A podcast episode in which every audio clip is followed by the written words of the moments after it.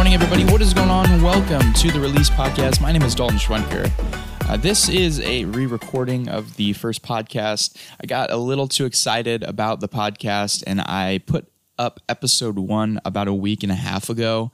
Uh, and the, the production quality, sound quality, the mic and things was just not quite what I wanted it to be. I didn't have my studio set up quite yet all the way.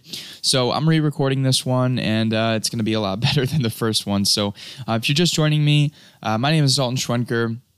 Uh, I am the uh, person behind the platform Released, and we are a self-development platform, um, kind of just going along the lines of anything uh, finances, uh, just self-help type platform. Um, I am a huge fan of minimalism, so Uh, I kind of base a platform around a very minimalistic approach, um, the from like the U, the U I design on the website and um, some of the blog post topics are just kind of minimalizing your life, just things like that. I can't. It's so hard to create, come up with like a quick like elevator pitch of the platform because there's so much in it, but yet it's so like simple at the same time. Um, just trying to come up with words for it, it's, it's difficult. So if you'd like to check it out, though, I highly encourage it. released dot v i p, that is the U R L that you will type in for that. Um, and just take a look around, and I hope you guys enjoy it. So today's podcast, the first episode, we're going to be talking about the three personal finance myths you hear too often. I thought this was a great topic to start out with because it's so relatable uh, to so many people. We've all heard these things before. And I just thought it would be a great kind of opening to the podcast um, to get the ball rolling. So I'll, I'm going to jump right in here. Number one, credit cards are evil. I hear this very, very, very often. And usually it's like there's a there's a generation here or a specific age group that I hear it from most. And I know why. It makes complete sense. Um, but when I do hear this, I usually ask if they know someone that's gotten into credit card trouble. And I haven't measured the actual response rate of yeses and nos, but I would say that yes probably occurs about ninety to ninety-five percent of the time. Um, and it's it's because a lot of people don't feel responsible enough to maintain a good balance on their cards. They don't know uh, good habits. So it's one of those interesting things.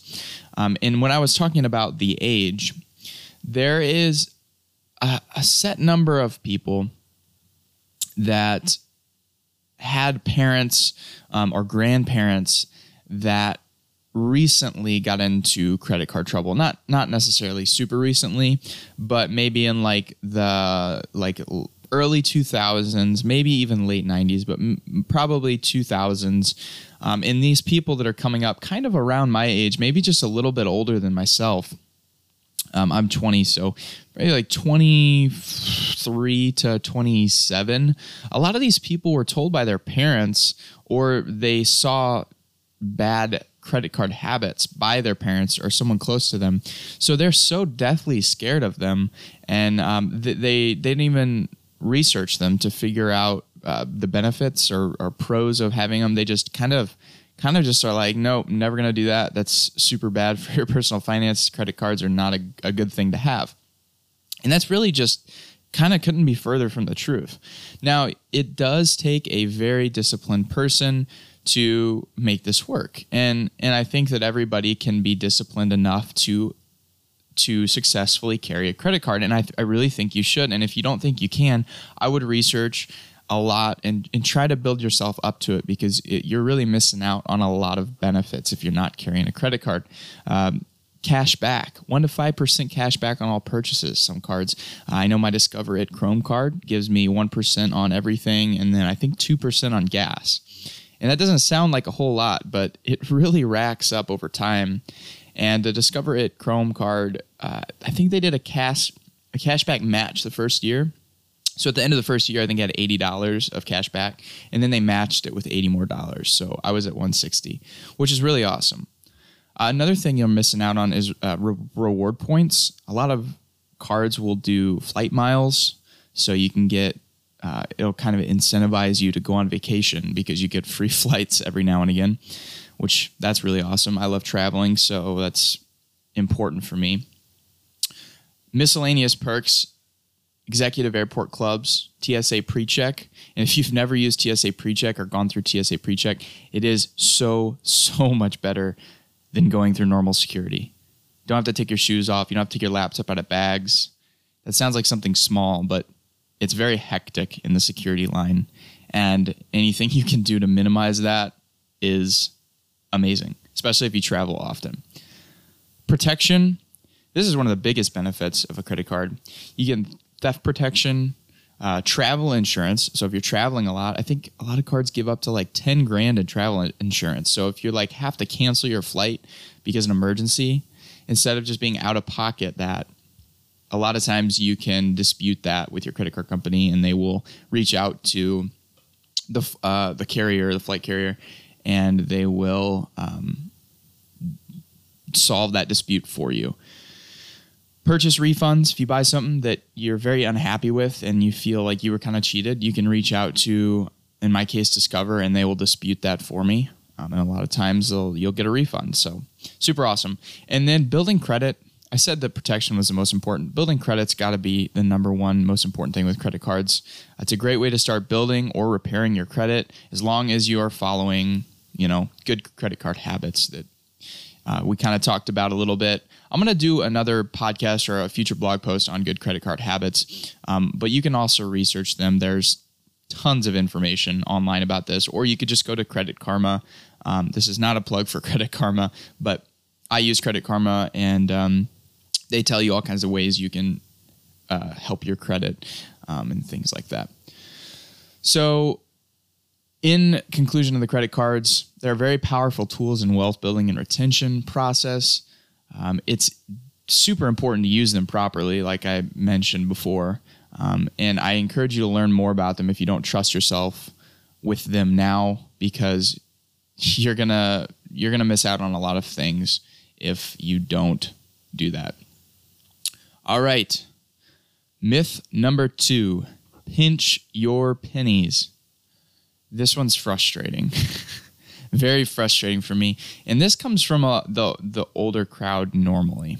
I'm not, I'm not, I never categorize a crowd like saying like, oh, all of the old people say this, because that's not true. That's not true with anything. All of something is not, you can't, you can't do that, because there's always people that, that don't do this. But I would say majority of the time, this comes from older people. And it's, it's being told. So you, you go to Starbucks and you have your Starbucks drink, you come home and your mom is like, why are you drinking Starbucks? That's so expensive. Or um, maybe you walk into work and people are like, oh, that's ridiculous. Like, you buy Starbucks every single day.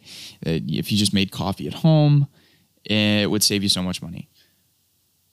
That is true. Completely understandable.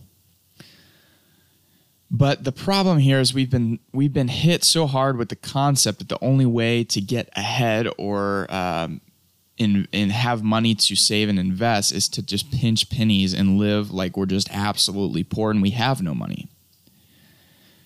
Partly true, but partly false, and pretty false at that. Um, a and I'm gonna butcher this name, but uh, Ramit Sethi wrote a fantastic article called Money Dials, which I will link to um, in the show notes, or you can check it out on the uh, blog post itself. Uh, but it, it's called Money Dials, and he illustrates this concept in the most perfect way I think I've ever heard. Um, and it's the fact that we have money dials. There's a bunch of dials, and you can't turn them all up to ten.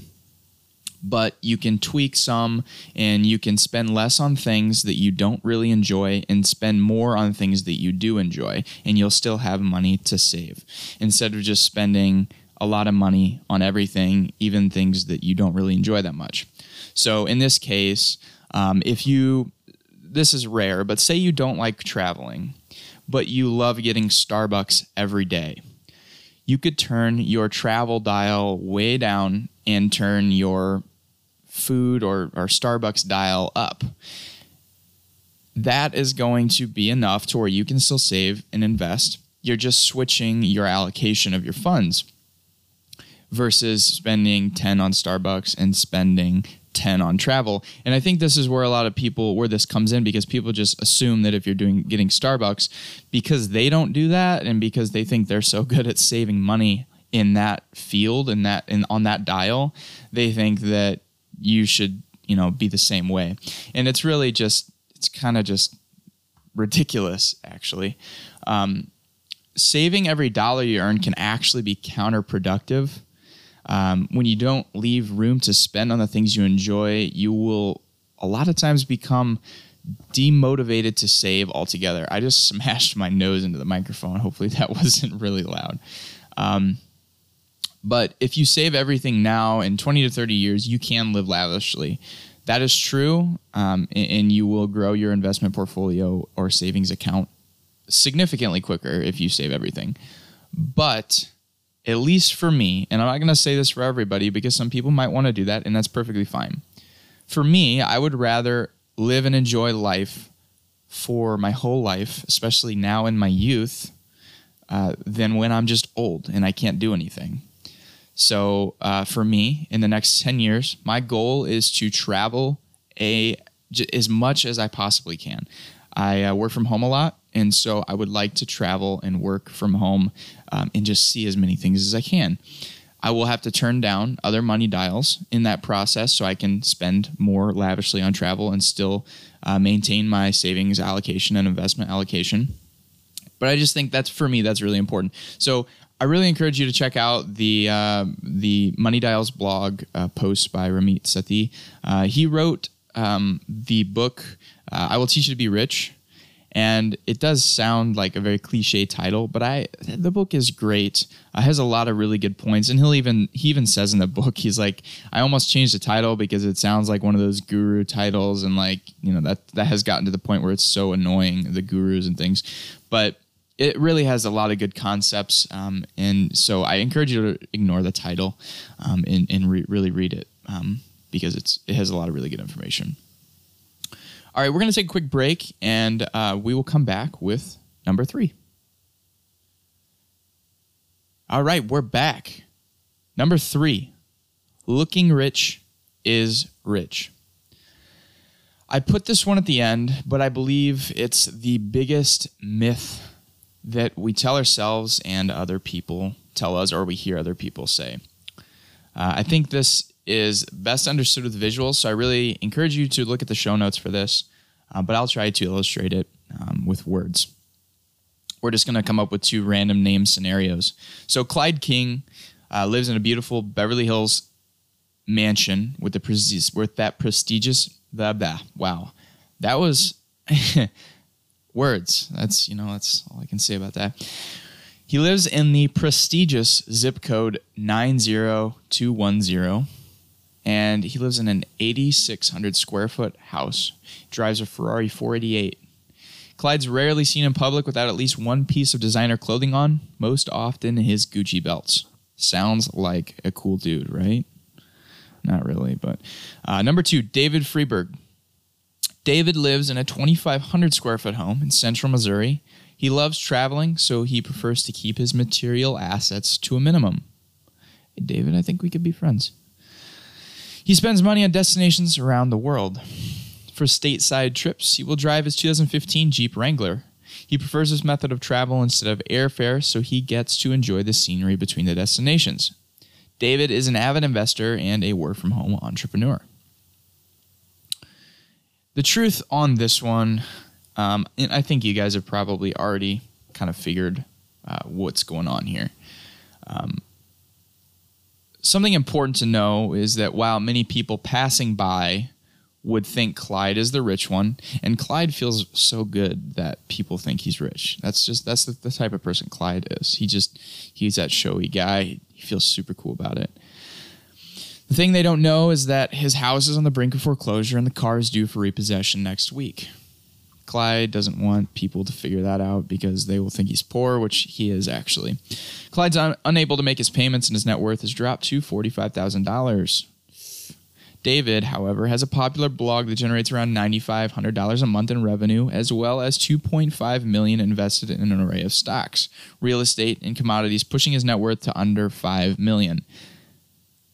sounds like he is really set up. I wish that was me.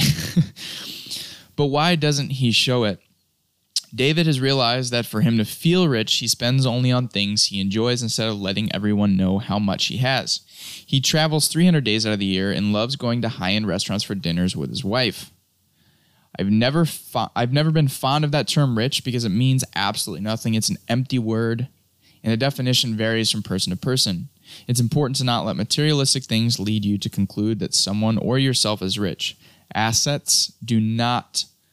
Wow, I said that wrong. Assets are not a measurement tool to determine how you're doing financially. Um, if you want to read more on that topic, I will leave the link for um, The Millionaire Next Door by Thomas Stanley in the uh, show notes, or you can go to the blog post and check it out there. It's a fantastic foundation for personal finance, and it really kind of hits home a little bit harder on this topic. So that's going to be it for today, guys. I hope you enjoyed this. Just a quick little podcast, uh, re- re-recording, and um, I look very, very forwards to the future of Released and the next podcast. Till then, I'll see you guys later.